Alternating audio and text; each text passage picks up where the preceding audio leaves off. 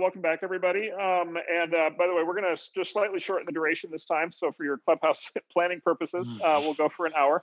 Uh, so we'll go until about eight, eight o'clock, give or take. Um, but we have a just another raft of just incredibly good questions tonight. So we are going to launch uh, straight in. So the first topic is one that actually people have been asking about for a while, and we, we didn't do it for a while because it almost felt like it was too self-referential. Because you know, there's the you know the rule number one of Clubhouse is that every conversation on Clubhouse eventually becomes a conversation about Clubhouse.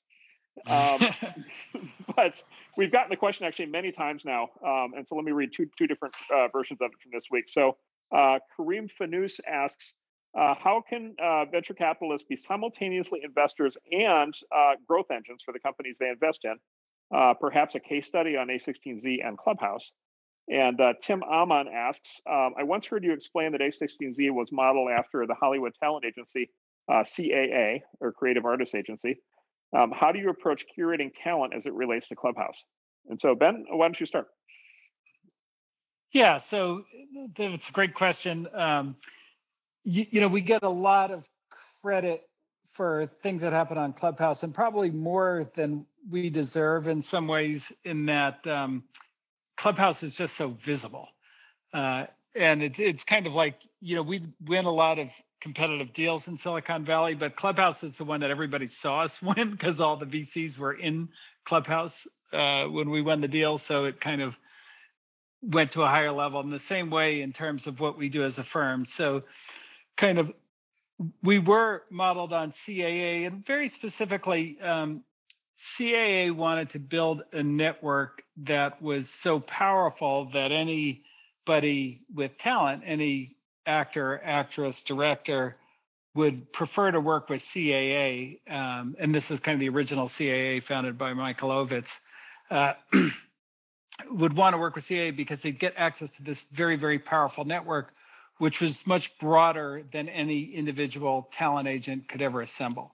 And so that, you know, kind of has been the design of the firm that we would build this very, very powerful network that would enable all of our kind of companies or anybody who we invested in to kind of have this superpower of being able to command this massive network. And we spent 12 years building it, and you know we've got over 200 people in the firm who just you know work on on building this out. And what you kind of saw in Clubhouse as it relates to us is, you know, basically us, you know, applying that network to their specific business need. Um, and you know, a lot of that, you know, and and that also kind of intersected in a different way with CAA, and that, you know, it actually involved talent itself, uh, meaning, you know, kind of people from the creative industry and Hollywood and so on, uh, which you know is also part of our network. With regards to talent, you know, one of the things that we learned from Michael, uh, which you know he was so smart about, was, you know, when you're starting to build up talent, you know, and if you're building up talent in say Clubhouse, you don't necessarily go and try and reel in the biggest star first. You really want to kind of go for the people who have the who are on the cutting edge who have the most influence because one those people are going to be much more engaged in a new platform and then secondly um, you know that's who people are going to follow. Like so the biggest star might show up one day and, and and do something but they're not going to kind of attract all of the other talent to the platform. The kind of coolest person does this and michael had a great example of this at caa which was you know very early on um, they started a music branch in caa and the first person they signed was prince but they didn't sign it wasn't prince after purple rain he signed prince after dirty mind. And for those of you prince fans you know the difference there where like he was far far from the biggest star. Like olivia newton-john i think was the biggest star of that of that year. Um, and prince was maybe you know in the top 300 or something. But he played 11 different instruments and he played them all amazingly well. And every musician thought that he was important. And so bringing prince on kind of enabled caa to build their whole music franchise and uh, you know that's much more how we thought about working with clubhouse you know from a talent perspective or you know who are the people that that, that other people really respect uh, and uh, and that's you know that's how we work with them. But like i said you know it's, it's mainly they built an amazing product that we're all on now, and uh, they did a great job of of making it an amazing place for creatives and and other people who want to have conversations with um, the you know their fans and audience and other things. Yep. Yeah, I think um, yeah, I think I have very little to add to that. So yeah, obviously we're you know ninety nine point nine nine percent of the credit for the success of Clubhouse lies with the Clubhouse team. So yeah, no question. we, we, will we will not take much actual credit, but, but we are happy to be on the team. Yes, exactly. We we will continue to try to try to do our part. Um, so good. Okay, great. Um, and then second, actually, uh, another sort of super topical question. Um, and this is a topic we'll probably come back to in the future, but I wanted to start with this question because I thought it was very provocative and, and sort of well constructed. So uh, Rosalie Sapla asks um, on, on on the topic of SPACs uh, as the new IPO. And so for people who haven't heard what SPACs are, SPACs are a, a basically it's it's a it's an older idea, but it's like become newly popular on Wall Street. Um, it's called I think it's called like a special purpose acquisition company. So the acronym is SPAC, and basically it's it's it's basically a it's a shell company that goes public and raises money with the idea that then that money will be used to buy a real business. Um, and effective, and so effectively, what it is is it's another way for real businesses to go public, but sort of in backwards order, where sort of somebody else raises the money first, and then and then that somebody else buys the company that goes public, and then the combination of the SPAC plus the real business are you know then become public and so there's been this boom over the last basically two years. There's been this boom of, of, of SPACs that have basically raised money in the public market. There's been hundreds hundreds of them now over the last couple of years, and and they're all out um, hunting for for deals. So they're all out hunting to basically buy companies uh, and then effectively take them public.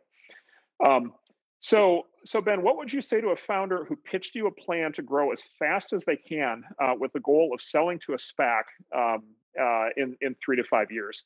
And the context for the question is i'm hearing companies in emerging industries and, and, and by the way this is true and an example of this for example would be in in um, uh, was it like um, a lot of these sort of hard science areas, like light, these sort of lidar companies, so these self-driving uh, technology companies, you know, um, or, or, you know, space, you know, some of these new space companies. You know, Virgin Galactic was one sure. of the first companies to go public with SPAC. Um, yeah. So she says, uh, hearing companies in emerging industries are exiting at huge multiples this way. Um, is this real? Yeah, so that's that is a terrific question. So, like, let me first say um, a few things on behalf of SPACs uh, because it's it's very in vogue to um, say they're crazy and insane. Um, but if you go back to the Netscape IPO, which you remember well, Marc, um, I believe uh, we were but 15 months old when we went yep. public, mm-hmm. uh, and you know, 15 months old when we went public, we were kind of the original internet IPO um, and the original internet company. And and look, it was a great IPO. And if you bought Netscape stock um, in the IPO and you held it, or you bought it any time along the way and you held it, you made money. So great company, an iconic company. It changed the industry. It could never happen today. There is no, there are no 15 months old companies going public. There are no 24 month old companies going public. The average exit for a venture capital, you know, into an IPO is closer to nine years. Um, and there are only half the number of public companies today uh, than there were um, kind of in that era. And so what that all translates into is um, for the for the normal person, for the regular person who's not rich, an accredited investor, or kind of a venture capitalist, you have no access to the bulk of the growth companies during the bulk of the growth phase, um, which is just a really bad thing for society and a, and a bad thing in general. And there are many reasons for this um, that, you know, ranging from kind of the uh, just a series of regulations, which I, I, won't go through all of them now, that kind of uh, tilted the balance, you know, away from companies and towards uh, things like short sellers and litigators and, and other kinds of things. So it just became impossible slash dangerous uh, to go public if you needed money, um, which was kind of the original idea of the IPO was to raise money. But nobody does an IPO to raise money now because if you do that, um, you are really subject to devastating and unbalanced and unfair attacks, quite frankly, uh, from people shorting your stock because it's just like a target on your back if you're ever going to have to raise money again to be a public company. Um, so uh, what the SPAC does is it kind of guarantees the IPO. It says however much money you need, we'll raise in, in advance before you're ever public. And then when you go public, you have the money. So it kind of is a vehicle for to enable more kinds of companies to go public, maybe more speculative companies, companies that have more growth in front of them. Um, but it gives kind of everybody an opportunity to invest. So I'd say that's really good. I think the uh, negative on SPACs is there are some very weird incentives around uh, what you get paid to create a SPAC. Um, and that, uh, you know, some of those incentives are, I, I, think, very dangerous over time and may lead to uh, some really uh, rough rides in the SPAC market. But I'll, I'll pass it to you, Marc, because I know you love this topic. Yeah. So basically, yeah, there's a there's there's a and I would say there's um, there's a paper that just came out from academics at Stanford and another school, and I'll just look it up real quick. Um, it's called, if you Google it, it's called a sober look at SPACs. Um, and if you if you Google a sober look at SPACs, you'll see this paper, and it's on it's on the website SSRN, so you can download it, and there's a summary of it at, at a Harvard website, so it's it's easy to read. Um, and it sort of goes through kind of the mechanics and the math of what's unfolding with SPACs. And so I think it's a it's a good kind of primer uh, primer to read. And so there's there's a couple of like really critical kind of details um, around SPACs. Um, uh, so one is um, so basically when a when when when somebody when a when a team when basically a team of people raises a SPAC, you know it's like a couple things happen. So one is the the bank gets paid up front uh, for raising the money because it's it's an IPO of its own. Um, so the, the, the, bank gets paid. So the, the, banks banks love raising SPACs, and ba- banks are out, you know, basically recruiting all kinds of teams with all kinds of interesting backgrounds, um, uh, you know, to raise SPACs. Uh, you know, kind of for this reason. So the, the bank gets paid, and then the company, the SPAC, basically gets the cash in the offering, um, and then basically the, the a fuse is lit that has usually like a two year time frame on it, where the SPAC basically has to then go buy a real business in the next two years. Um, and of course, you know, you can imagine what follows, right? Which is if you're the only SPAC in the market and you're out shopping for companies, like you'll have, you know, probably your pick of the litter to kind of buy a really good company. Um, but if, you know, for example, you know, 200 SPACs are out in the market simultaneously, right? like now, like now, um, you know, it gets to be a little tougher, right? Because you're, it gets like intense competition between the SPACs, right? And so if, if I'm running a, a high quality company and I'm considering selling to a SPAC, I, I now have many SPACs that I can choose from. Um, and so, as an investor in the SPAC, you want to be a little bit cautious about this, right? Because of course, this this will then affect the price, right, of that the, that the SPAC is willing to pay. And I think I think this is why, you know, to the question, this is why it seems like SPAC companies are kind of highly valued right now. I think part of it is literally it's that there are so many SPACs that they, they themselves that competition is driving up the price of the companies they buy, which is sort of making it look like valuations are maybe higher than they would normally be. Um, and then there's another subtlety that the paper that I mentioned uh, talks about, which is uh, just because a SPAC has raised money and just because it has selected a target and just because it is now consummating a deal with a target does not mean that that money actually basically rides all the way through and actually becomes part of the acquired company. Um, and so there's typically a shareholder vote um, that happens at the time, not at the time the SPAC raises the money, but at the time the SPAC selects the target, right, which is later um, right? Because you know when the SPAC raises money up front, nobody knows who the target is, right? And so that you, you only find out as the investor in the SPAC, you only find out who the target is later, and then you as a shareholder get a vote as to whether or not basically that deal should go through, like Whether whether the SPAC that you've invested in should be allowed to invest in that target, and and and if and if you don't like the target, you can pull your money, you can sell the stock. Um, and so SPACs also have this interesting property of it. You know, if they come out and raise whatever five hundred million dollars in their original offering, that doesn't mean that they can definitely deliver five hundred million dollars to the target, right? Maybe it's maybe they can only deliver half of that, or maybe they can actually deliver none of that. And so what, what ends up actually happening is there's actually this rotation that takes place that the paper talks about this, where the early investors in the SPAC are typically not the same investors who invest in the SPAC after the target's identified right? And so if you read about, you know, if you read in the newspaper or see on CNBC that a SPAC is buying a company, you're like, okay, that's exciting. I want to invest. You know, you're going to go buy shares in that SPAC, but you're probably buying them from a hedge fund that's selling, right? And you you probably want to be at least somewhat aware. You want to look at like the price and the volume uh, of of the trading in the SPAC at that point to kind of see basically like, you know, is the smart money the hedge fund who's selling, or is the smart money, you know, the, the new investors who are buying because of the target? Um, and then I would just say that the, the, final thing is like, look, like at the end of the day, this is just a mechanic to get a company public. Um, as everybody who's ever run a public company will tell you, like the main thing that determines the value of a public company once it's public is the quality of that company and the quality of that company's business. Um, and so, you know, there are going to be SPAC companies, I think, or companies that go public through SPACs that are going to be very successful in the stock market and are going to make people a lot of money. And then I think there's there are going to be a bunch of companies that get SPACed and go public and, and end up crashing. Um, and and by the way, the exact same thing is true of IPOs, right? Um, and so there's there's nothing guaranteed about what happens in the aftermarket uh, with the SPAC any more than there is with a normal IPO. Um, so anyway, back back to the question, um, and we, we, can spend. This is a very complex topic, and so if people are interested, want to ask more questions, we can come back to it in, in, in later shows. But um, you know, I just say, as you look at SPACs, just like be aware that this is a different kind of thing um, than people are used to dealing with with stocks and IPOs. Um, read the paper I mentioned. I would say do some more research. You know, think hard about the quality of the business that that each SPAC is buying. Um, and you know, and then and then basically think hard about basically just what it means that there are now so many SPACs um, and, and, I should add, like to Ben's point, like there's something very exciting about the fact that there are all these SPACs. Like it basically indicates that the market wants more growth companies to go public, right? The market wants more companies to be public that are doing interesting things, and and and there's there's a lot of goodness to that. Like it's it's it's good for the market and good for investors if more of those companies are public. Um, but you know, to the extent that it becomes a frenzy and that it becomes a bidding war, um, you know, it may it may really affect prices in a way that that ends up uh, you know ca- causing investors down the road to you know either not make as much money or actually lose money. So anyway it's a quick walkthrough SPACs, but uh, thank thank you very much for that question, Ben. Anything to add? Yeah, no, I I think that's um, that's right on the money. It, it's it's going to be very thrilling to see what happens next. I have to say because it is. I mean, the speed at which these SPACs were created is is quite spectacular.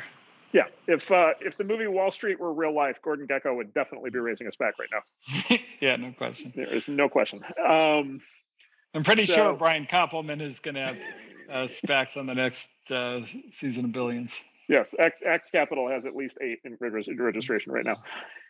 Um, okay, uh, next question. Um, and actually, this is a question on the other end of, of the sort of capital spectrum, which I, I thought was also a super interesting question. So Luke Harris asks, um, if things are going well, profitably bootstrapping a software startup, right? And remember, bootstrapping basically means growing a company with without outside capital. So basically, growing yeah. a company just based on based on the revenue that you get. Um, so if things are going well, profitably bootstrapping a software startup, um, how should founders think about raising venture capital or continuing to grow funded by earnings? And Ben, why, why don't you start? Yeah, so I, I, think it's a great question. It's really um, tends to be a question of kind of competition and market size is the way I would think about it. And they kind of go together in that if you have a really gigantic market, it always draws very aggressive competition.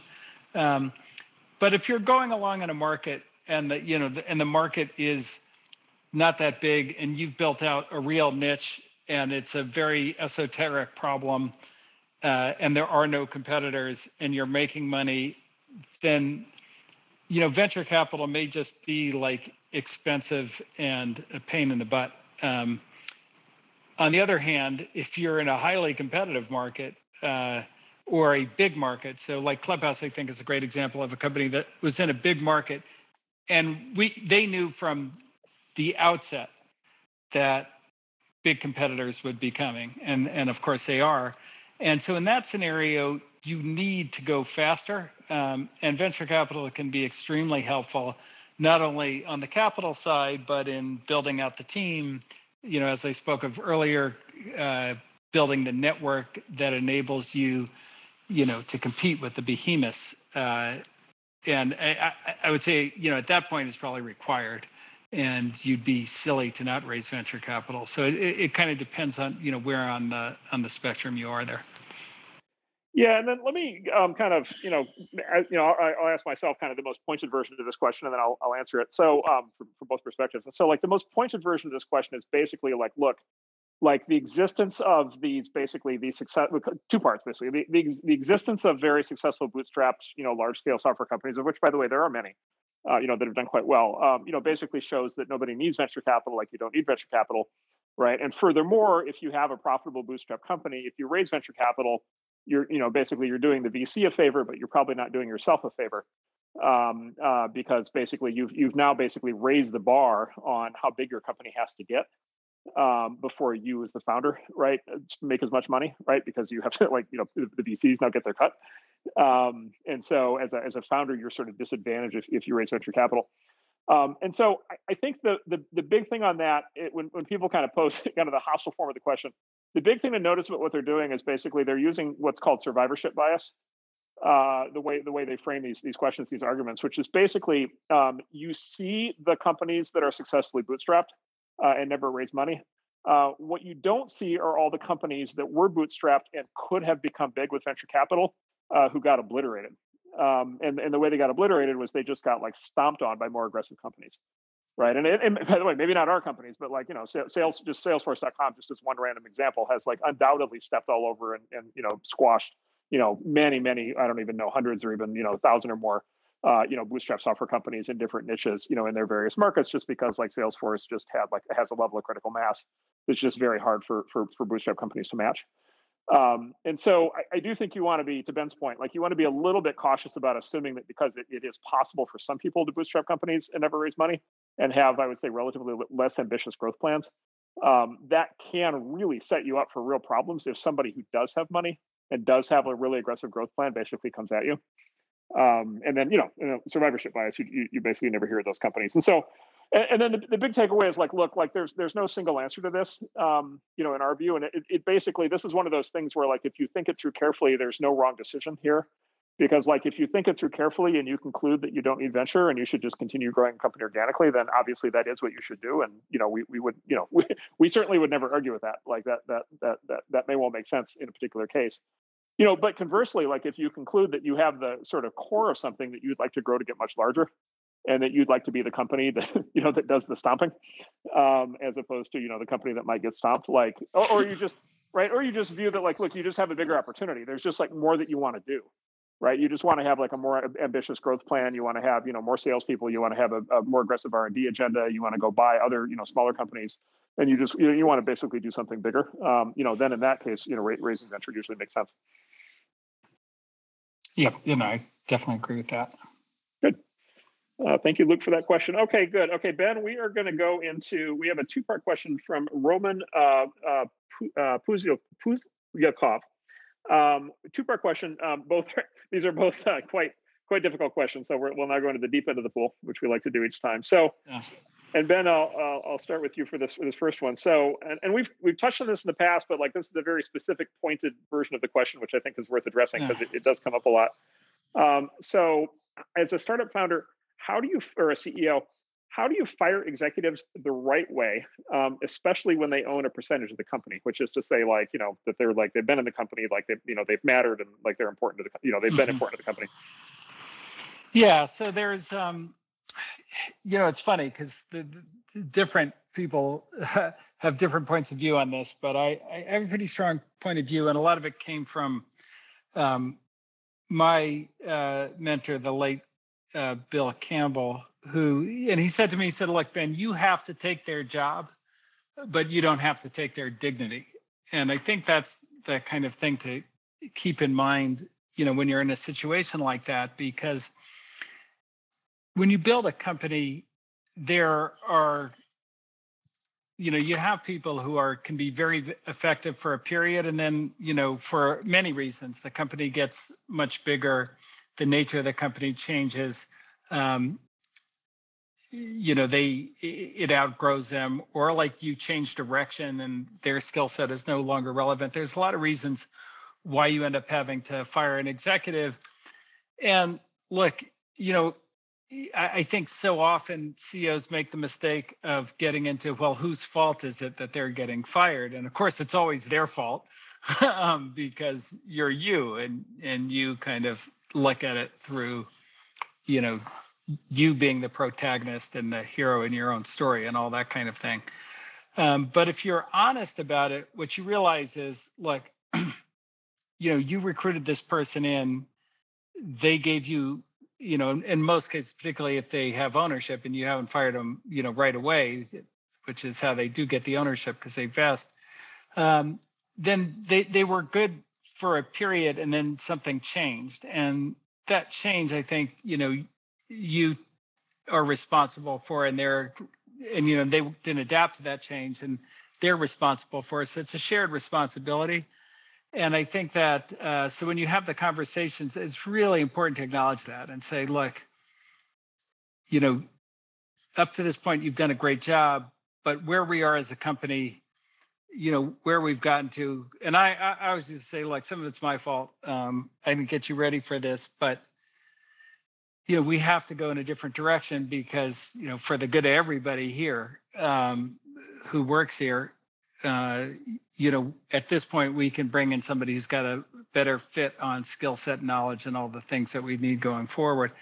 Um, but then, you know, and this is where people differ a lot. Like, I don't think it's, you know, I always think it's the right thing to let the executive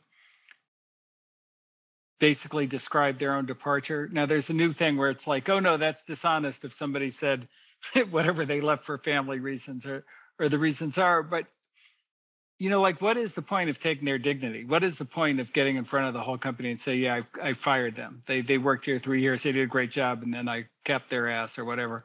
It makes you feel good, but like I, I don't think it helps anybody in the company, and it does really um, make it an unhappy departure when you do that. Now, some, you know, like I've seen executives who want to you to say that you fired them, um, but I think that should be their choice. Yeah, then I just add, you know, another kind of piece of advice that you either get or learn over the years is like, you know, another really bad thing that can happen, you know, is, is surprise. Um, you know, which is just like, you know, as as the executive getting fired, like, look, I had no idea, like, I didn't know, um, you know, that there was an issue. Uh, ben, do you want, you want to talk a little a little about a little about that, that dynamic or, or what to do to try to head that off? Yeah. So this is so so my experience with CEOs is they give either give feedback all the time or never until it's the end, right? So th- there's very few people who give you know quality feedback even like okay if you're doing it once a year in a review then you're not really giving quality feedback that's a bunch of bullshit um, so you're either like on every single issue letting everybody know where they stand to some degree or you're never giving feedback. And the reason is the only way to give feedback is to desensitize people to feedback. And if you give it very seldom, then they're going to overreact to it. And so you just stop doing it. Um, so you've got to give feedback all the time. I didn't like the way you did this. I did like the way you did that. Um, this isn't working. That is working. We're behind on this. This function's all screwed up. And if you're not doing that, then then they're never going to be able to hear the feedback anyway um, because it's just too big a thing to hear from the CEO once a year that you fuck something up. And so that's right. You know, the way you manage it going into it will kind of help the end quite a bit because people can see it coming if you're continually unhappy and they can't make the correction. Yeah, and of course, or the the twist I've seen a lot over the years is just like, you know, a lot of times one of the reasons you have to fire somebody is because they're not listening. Yes. right. And so, and the, the, problem with that, like they just literally, like you'll just, you'll have people who just like, you know, they may be good in some ways, but like they're just too stubborn. You know, you've given them the feedback. They just don't change what they do. They keep doing the bad, you know, whatever. If they're doing bad things, they keep doing the bad things. Um, you know, or just like they just like, they're just, you know, very strong willed and they just like, they don't want to hear bad feedback and they just, they literally don't listen, don't process it. And so, you know, and that that that is an issue, kind of in, in other aspects of how somebody will do their job, right? Because if they're not listening to you, they're probably not listening to other people. Um, and so then you you you can get these cases. I've seen this this is a bunch where you you do finally fire somebody, and and and you think you've given them all the feedback along the way, and they are just like completely shocked and stunned and surprised. Yeah, although I do think that. Um, so look, there are two. There are different personality types. So some people you tap very lightly on the shoulder and they're extremely sensitive and they'll sulk for a week about it and, and that kind of thing. And other people are extremely hard headed and you have to be like so direct with them. You feel like they're going to quit because, you know, who's going to take that kind of stern communication? But in my experience, at least, like everybody will listen if you say it strong enough. um, yeah. And you know but but if you if you use that kind of strong language like we like we've had people at the firm over time who are extremely sensitive and then extremely hard-headed uh, and you can't you you have to use the right technique with the right people because if you give the very strong feedback to somebody who's sensitive they're gonna they're they're gonna quit. Like they'll just be so like horrified that you did that. But if you give that to somebody who has you know like who's just bullheaded, um, then that that does tend to be the only way to get them to listen. Yeah. By the way, I've never asked. I've actually never asked you this. Um, do you? A lot of people will give the advice of uh, when you give somebody feedback, give it to them in the in the famous shit sandwich. So here's Yeah, something yeah, good, yeah, yeah. here's something good about you to to warm you up. Here's something bad about Right. you, which is the thing I really want to tell you, and then here's something here's something else good about you to try to recover your ego. Um, do you do you believe in the shit sandwich?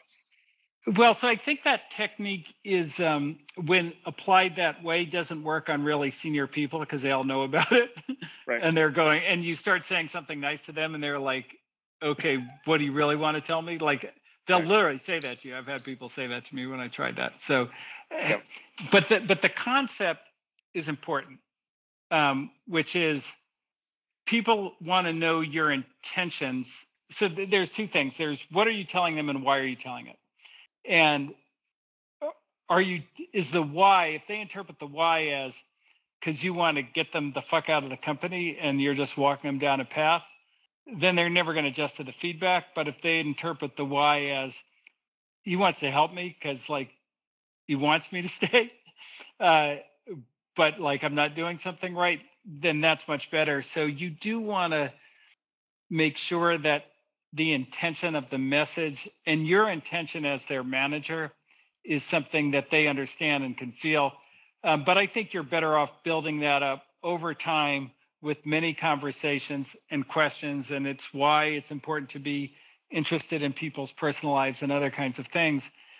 You know, it, it comes down to do they feel like your intention is in their interest or against their interest? Because it's very hard to listen to somebody when uh, you think that they're working against your interests.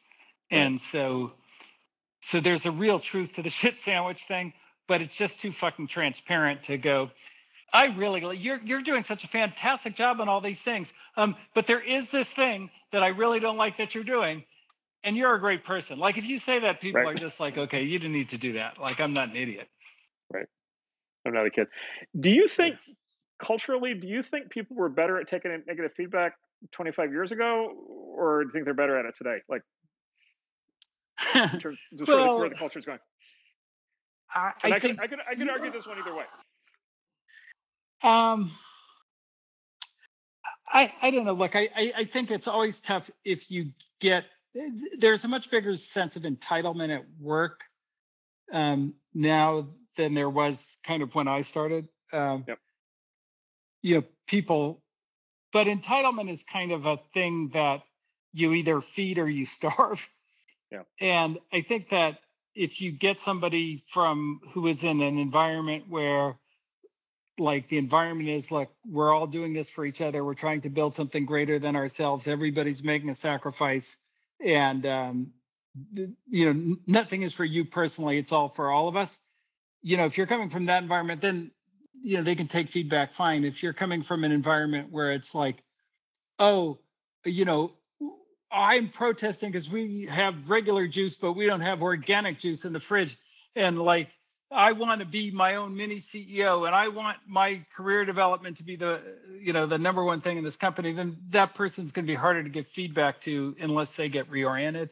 And Yeah. Andy Grove had a great line on this, which is um, you really need people in a company who have the right kind of ambition, which means ambition for the company um, first, and you know the wrong camp kind of ambition is ambition for themselves, uh, independent of the company, and you know the latter is just tough. And i think there are more people with the kind of latter uh, mindset these days than at least when i started. But you know um, i think if the environment is right like eh, to be honest with you it's way more fun to work when everybody's on a team and you're all working together than you know if you have a bunch of individuals all maximizing their own career so it's Yep. not that hard to convert you know there's a lot of times you can convert people into I, I would say a better way of all wanting to grow together and take feedback and get better as opposed to just demand more and more shit with no improvement.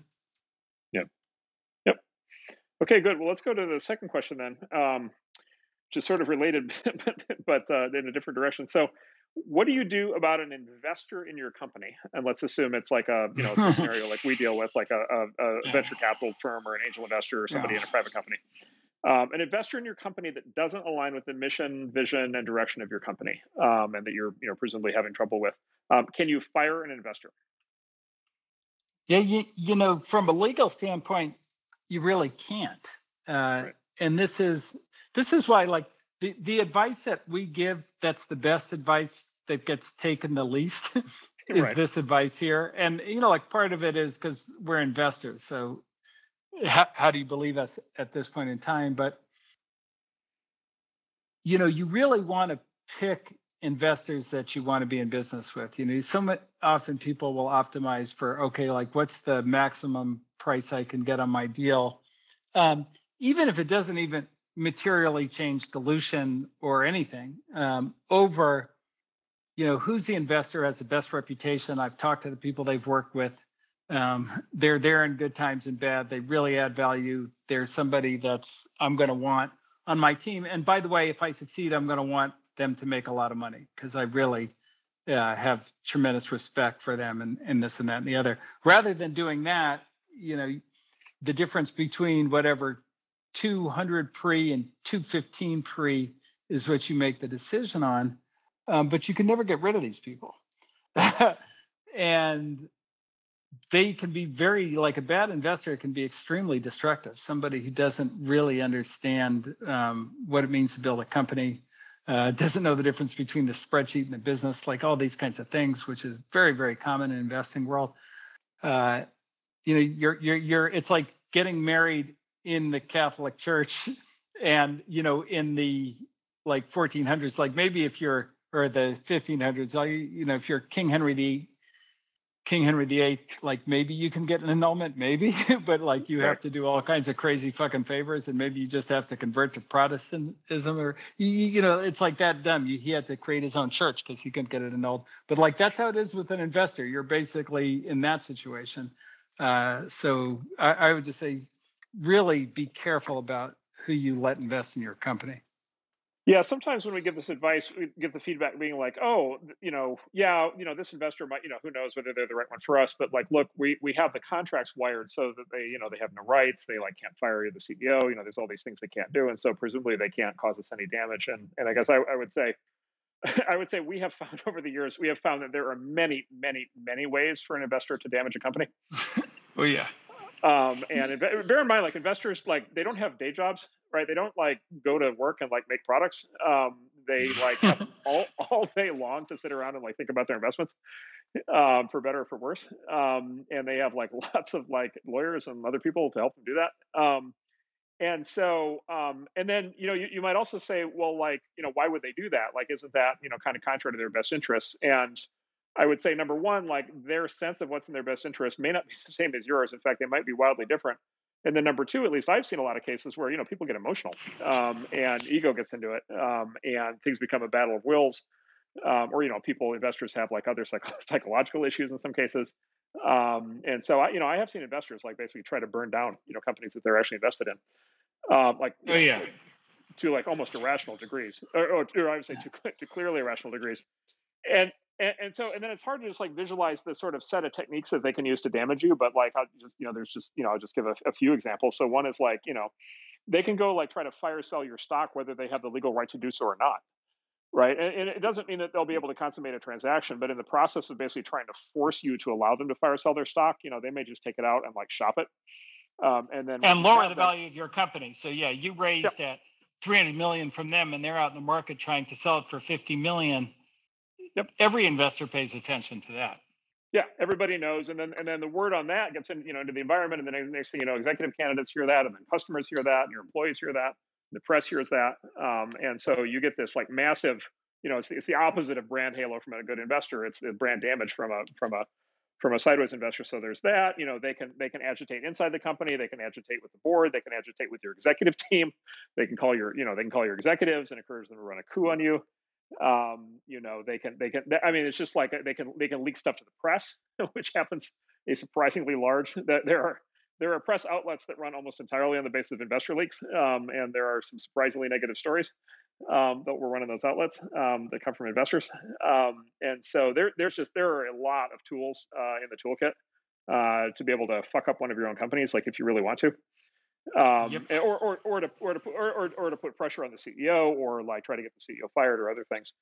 Um, you know, the other thing to bear in mind here, this is probably a longer conversation, but um, something that founders like really believe that I think is not true is that you can somehow get protection against getting fired uh, by your investors, and like it is technically true, like legally true, right? That you can like get that protection, but in practice you can't.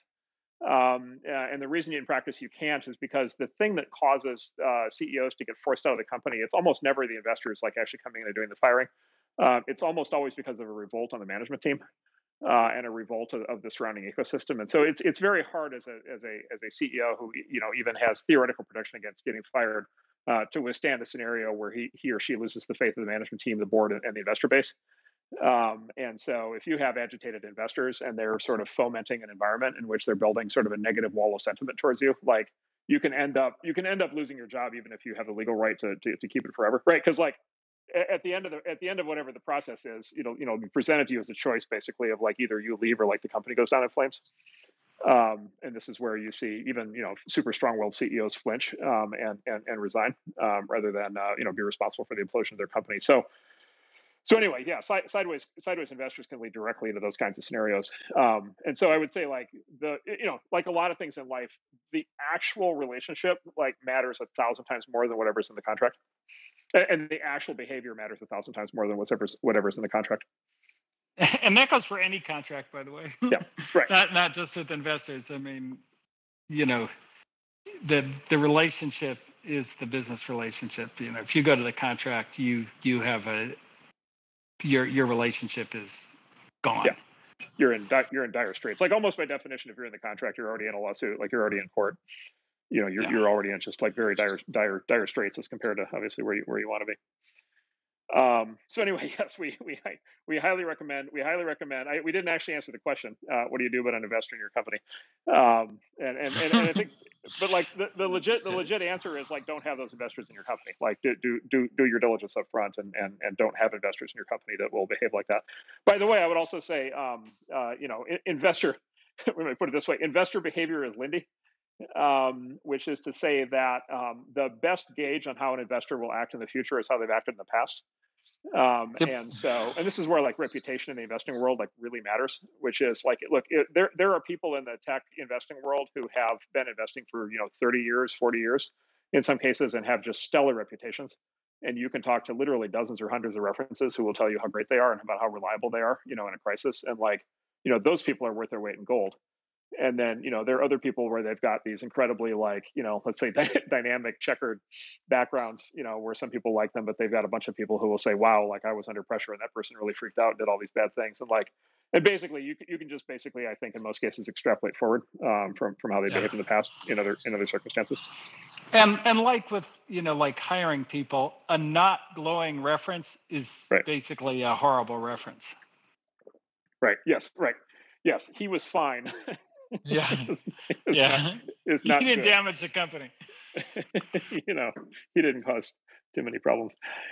Um, good. Okay. Well, actually, that bridges us into the next topic. And Ben, uh, Ben pre-registered that he doesn't he doesn't have a good answer to this one, so I, I, will, I will start with this one. So, uh, and I told him that the fact that he doesn't have a good answer for this is a good answer to this, and I'll explain why yeah. why I say that. So, uh, Ali Khalid asks, uh, how can founders maintain their mental health how can founders maintain their mental health stability from your own experience i.e tips tricks and hacks? So this is something that i've really kind of really worked hard on wrapping my head around for the last you know whatever 25 or 30 years that i've been doing variations on this stuff. And and my so my big conclusion my big conclusion is basically that like i used to in the old days i used to basically be like I would say pretty stoic on these topics. And so it's basically like, look, like starting a company is a high pressure endeavor and like you should just put up with the pressure and not complain about it. But like I think there's there's a deeper underlying issue, um, which is when you're the founder of a company, um, and, and, and, you know if, if you're a put this way, if you're a good founder, if you're a responsible founder, like you will take on the emotional weight of the company and the emotional weight of everything going wrong in the company basically all the time. And I and I find that to be true of basically you know essentially all, all the good founders I've worked with. Um, it was certainly true of me. Um, and so, like, you do take on this just like severe level of emotional weight, and it's not really so much like a stoicism thing or a manly thing. It's just like it's a it's a lot of weight, like to take on the burden of everything going wrong in a company because like stuff is going wrong in every company all the time, um, including the like super successful ones. And so to take on all that emotional burden is like a real thing, not just for the quality of life of the founder, but also for the founder's ability to be effective right because like a founder who gets like literally like clinically depressed or like has trouble sleeping like you know is not going to be as effective you know obviously actually doing their job and helping to make the company better um, and so like this is a real issue and then there's this really like you know kind of you know how to say amazing um, kind of thing that happens where um, part of being a founder is projecting confidence um, and projecting confidence inside the company, right? That you are like confident that the company's on the right track and that it's going to do well, but also confidence outside the company to investors and to you know candidates and to reporters and to customers right? Um, and you know when you project confidence like you you can't go out you can't be mopey right? You can't be sad depressed and anxious. Like you have to like you have to project confidence. Like you have to look like somebody who knows what they're doing and you have to like actually like you know present yourself as like okay like look like you know yeah you know maybe we have issues but like this thing is on track and any issues we have we're going to fix and like i'm totally confident in the future of the company. Um, and so what ends up happening is basically if you've got like a thousand founders you know kind of in, in, in, you know you take a group of a thousand founders like you have all thousand founders basically acting like they're completely confident um, right and that they don't have any sort of emotional issues um, and and i often have you, you see this at like parties in the old days when we used to have parties um, you know, you basically see this you know, at sort of parties lots of founders are at, where one, you know, one founder will go up to another founder and be like, "Oh, you know, Mary, hey, it's so nice to see you. How's your company going?" And Mary like grits her teeth and says, "My company's going just fine. How's your company going?" And the first person, like Charlie, is like, "My company's going just fine." And like they're both lying, right? They're both like they're both, you know, in, internally they're just like roiling with anxiety, but like they can't even bring themselves to admit it to each other right because because of the need to project confidence and so and then you have this this thing where basically as a consequence at least my experience, uh, every founder sort of assumes they're the only one, right? Under that level of pressure, they're the only one that's actually basically sitting there living with all these like basically roiling emotions around all the things that are going wrong. And so as a consequence, like it's it's an extraordinarily high level of stress and pressure, and then it ends up basically getting all internalized.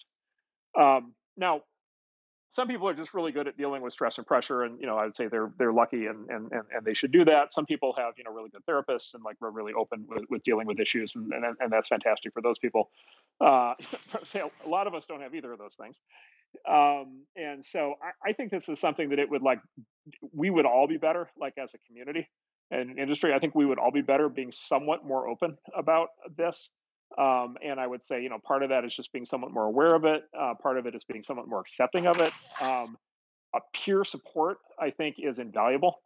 Um, and so, you know, the ability for founders to talk to one another and let their guard down um, and be able to, um, you know, actually like share on, on, this basis without feeling like they're exposed. And, and obviously, you can't do that with everybody, but like, you know, if you can like establish basically a set of friends who are going through similar things uh, who you can share with. And then, you know, look, the other thing we talk a lot about, right, is like with, with, our companies is like, look, it probably makes sense to try to have at least a handful of people who are on the outside of the company who you think you can really talk to and trust, right? And so these, and these, by the way, these might not be board members. These might be like advisors or coaches or mentors, right? So it might be like retired CEOs, right? Or it might be, you know, founders at a later stage of development.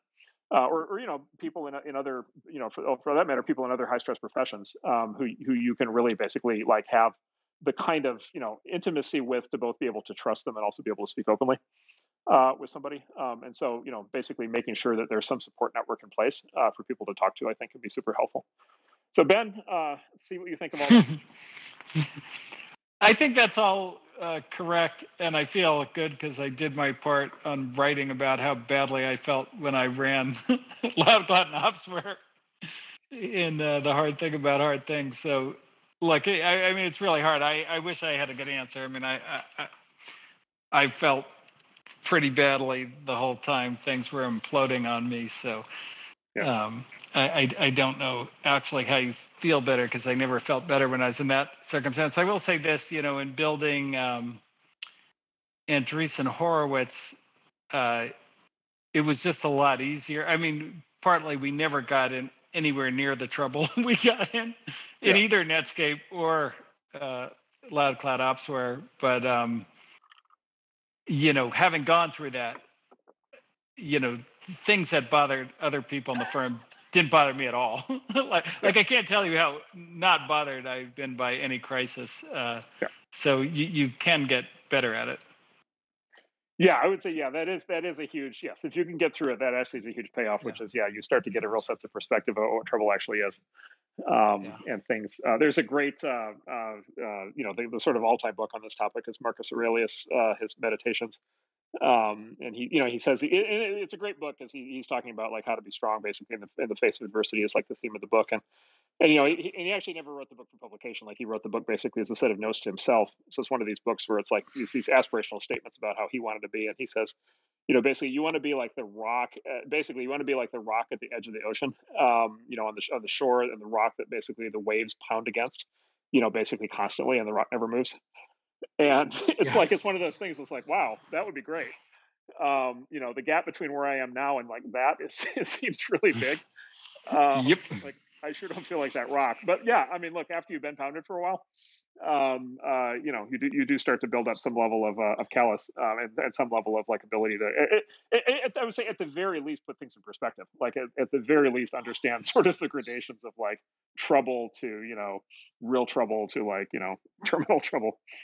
Yeah, um, like if you've gotten out of like dire, dire, dire trouble, um, then it does give you tremendous confidence that you can get out of medium trouble. right, exactly. so we, have had plenty of medium trouble at the firm, but yeah, that's, that, that's no problem. This goes back to the great Sean Parker line, which I love quoting because it makes people so uneasy, which is uh, uh, being a founder is like chewing glass, especially you, yeah. eventually you start to like the taste of your own blood. yep, yep, yep. No, that's I feel I, like I have not used that quote once anybody in person without them looking queasy. So yeah, I, I, that's good.